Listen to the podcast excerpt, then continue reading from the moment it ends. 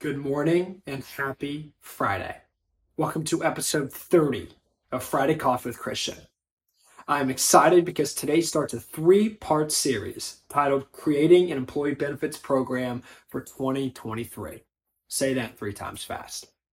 This series is targeted for small business owners and small businesses between 2 and 50 employees because these companies often get overlooked but they still have a decent sized benefit budget or benefit expense. So, without further ado, the first step of this three part series, and the first part is to research and analyze. Employee demographics are constantly changing, even if you're 10 employees. Even if you've had the same 10 employees for 10 years, maybe three of those employees just started families, or four of them are nearing retirement age or whatever it is, whether you hire new employees, obviously that changes your demographic, or your current demographic, their needs change. You must be in tune with this, especially if you're going to invest in employee benefit program, which is typically a top five expense in your P&L.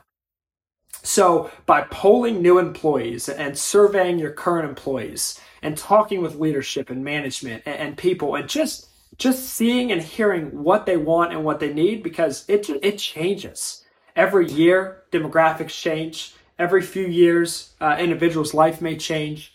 So make sure you're staying on top of that. And as you're investing in different benefits, maybe it's medical or mental health or a wellness reimbursement program or whatever it is, make sure that it's tailored and it's effective and ex- exclusive to your company. Your company's benefits should just look so much different than most other companies. So, without further, hope you guys got something from this. Hope everyone has a great weekend. And remember, if you don't want Boeing benefits, call Christian.